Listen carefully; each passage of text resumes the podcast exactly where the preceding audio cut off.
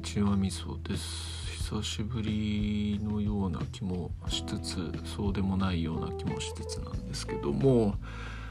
えー、なんか歴史の話をしたいんですけどもなんか気持ちが微妙に落ち着かなくってなんか喋る気が起こんないですね。まあ言うてもあと2回か3回で終わりなんですけどね。えー、そんな感じなんですがなんかなちょっと微妙に言語化したいことがあって撮り始めたんですけど、えーまあ、今仕事において、まあ、タスクみたいなものにこういっぱい入れられてるんですよね。タスクってなんだ？プロジェクトみたいなもんか。部署を横断してやるみたいなそういうのにいくつか、えー、参加させられていると。でそれっていうのは、えー、何でしょうね直接の上司というよりも上司の上司の上司で私はまあ平社員に毛が生えたようなもんなんですけどその上司に課長がいてでその課長の上司に部長がいてで部長の上司に本部長がいるんですけど、えー、それらの全部タスク34個やってるのっていうのは大体その本部長から直接指示を受けてやっていると。いう感じなんですよね。で、まあ、組織のセオリー的な話で言うと、えーまあ、レポートラインというものが完全に無視されているんで、えー、どうなのかなっていう感じなんですけど、まあ、うちの部署自体がやっぱもうその本部長のワンマン、まあ、中小企業の社長みたいなそういう感じのスタンスでやってる人なんで。えーまあ、自然な感じになっちゃっていて別にそこのレポートライン飛んでるからといって間に間の課長とか部長とかが、えー、どうなってんの？みたいな話にはならないっていう感じではあるんですけれども、まあ、そんな感じですと。で、まあ、中小企業の社長っていう表現を言っちゃったんですけど、まあ、それが適切かどうかわからないんですがその本部長という人がですねあの結構突発的な何か話が多いと前にこう寝ご寝ごっておいたような話とかがえー、と一夜にしてこう変わることが多いと。でまあ朝令暮改は悪いことではないと思うんですよ。まあ、深井さんなんかもおっしゃってますよね。小さい組織とかであればなおさらのことっていうことで、えー、まあ一つのやり方に固執してるよりは全然朝令暮改でいいんですけどただちょっとその辺のそのコミュニケーションとか背景がやっぱ謎だと。えー、やっぱりややり手側のこうモチベーションというか前向きにやろうみたいな意識っていうのがそがれていくと思うんですよね。まあ私なんかはまだ比較的その人と直接コミュニケーションをとっているので、えー、まあ、どういうことですかっても直接聞いちゃうんで、えー、まだ比較的え前向きにはできている方だと思うんですよ。納得感があるというかあなるほどそういうことねみたいな感じで取れるんですけど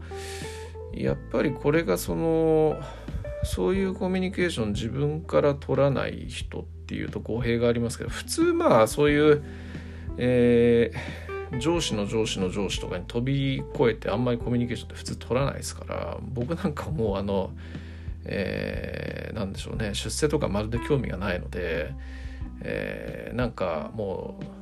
うノリで別に失礼だろうが無礼だろうがどうでもいいやみたいなそんなノリで、えー、聞いちゃったりしてるんですけどまあでも普通はやっぱり課長に聞いて課長から部長に聞いて部長から本部長に聞くっていうそういう流れでいくわけなんでこう情報源が遠すぎて、えー、やっぱり不満がやっぱり溜まってっていくんですよねその辺のあれがわからないから。で部長とか課長も結局その本部長に何かご意見を物申したりとか、えー、まあ、聞いたりしてもやっぱなんかちょっと高圧的な態度で来られちゃうらしいんですよ。俺がやれと言ったんだからやれみたいなそういうノリで言われちゃうらしいんですよね。でそうすると結局下にもその意図は伝えられずに、まあ、自分たちなりの解釈でこう解像度が低い、えー、説明をせざるを得ないっていうような状況になっちゃって、えー、なんかうまくいかないと。で実際のその兵隊たちは前向きさ前向きになんでそれやってるのかがわからないっていう感じで前向きにできなくって士気が下がるというような状態になんか核タスクなっちゃってんなみたいなそんな印象を受けてるんですよね。うん難しいっすか？難しいというかやっぱりまあ組織としてこう組み上がってる以上は、えー、やっぱその上のピラミッドの上の方にいる人たちがその構造をある程度守らないとやっぱこういうそのちぐはぐな状況になってくんだなっていうのがなんとなく経験として分かったというところですね。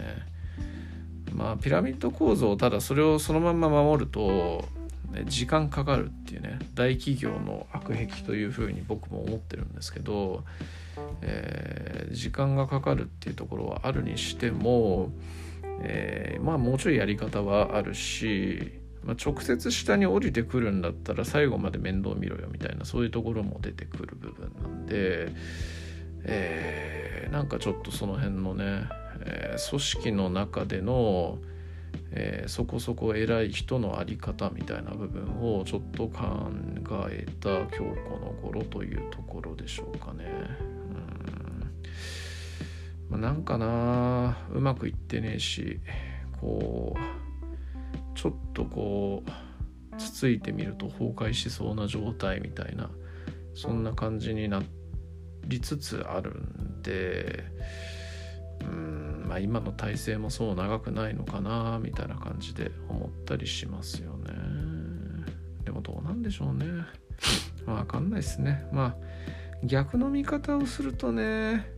その大企業のこう歯車化みたいなところっていうのがやっぱりもうカチッとこう運用で決まっちゃっている部分みたいなところが出来上がっていくとその運用している人間たちっていうのも結構もう何も考えずにルーチンを繰り返すだけみたいな感じになってきちゃうんですよね。でその行動に意味があるかないか考えずにその行動に関して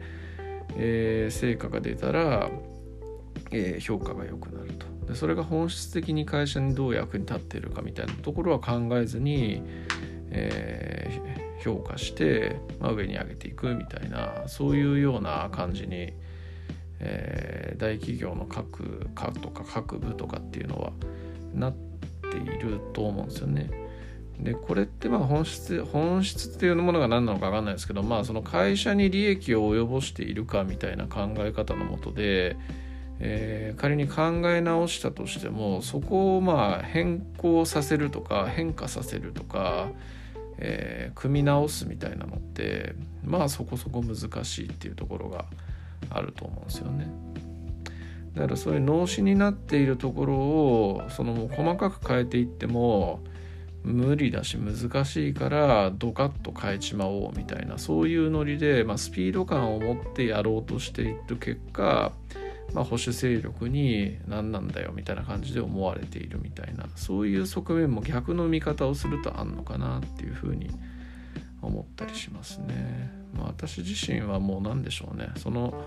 まあ、最初に言った通りその偉い人とのコミュニケーションも取れてる取れてるというかまあ相互ではないですけど、まあ、話は聞いている部分もあるし、まあ、それ以外のこう、えー、組織のねメンバーとかともコミュニケーション取ってその偉い人の不満も聞いてみたいなことの立場というか、まあ、そういう自由人な立場にいるので、えー、まあ中立っていうと偉そうですけど、まあ、別にどっちのこう言ってることもわからんでもないしどっちが正しいとも言えんなって思ってるんですけどうんまあなんというかね。でもそこってやっぱ相互の歩み寄りがなければなんかバツンと切れて全員奈落に落ちていくだけだよなっていうふうに思うので、まあ、やっぱコミュニケーションは本当に大事だよなって心の底から最近そのそういう状況を見てもなお思いますね。やっぱこうなんでしょうねえー、俺が頑張ってちょっとさ今の今までの話は違いますけど俺が頑張ってんだからお前たちも頑張るべきだろうとかえー、自分たちが無理して頑張ったんだからお前らも頑張って当然だみたいなそういう考えのもとの、えー、偉い立場の人間が下の立場の人間に高圧的なマネジメントっていうか態度を取る。態度ですよね。マネジメントじゃないんだよなそういうのって。結局。単なる感情的な態度っていう部分に過ぎないと思うんですけどそういう態度のコミュニケーションを取るから問題になっているというところだと思うので、えー、やっぱ適切な相互コミュニケーションというところがこれからの時代多く重要になってくるしもうすでになってきているんだろうなと思いますね。そういう没コミュニケーションの連鎖みたいなものがやっぱできちゃっていたところをやっぱこういうのが分かりつつある世代っていうのがその連鎖を断ち切らなければいけないなと思ってるんでまあコミュニケーションの重要性っていうところは、うん、やっぱ自分の周りとかにも理解してもらってった方がいいんだろうなっていうふうに思いますね。まあこれもこれも古典ラジオとかねそういうところでのテーマの一つだったりしますからここのこのラジオを聴いてくださってる界隈の人にとっては実に当たり前っていうことだと思うんですけど、まあ、少なくともうちの会社の中においてはそういうものが当たり前ではないというような状況ですというところですね。なんかもうなんどういう趣旨で話してたのかようわからなくなってきましたけど、えー、まあとにかく、えー、どうしたもんかなってと思っていることをちょっと吐き出したくなったというだけです。はい、ありがとうございます。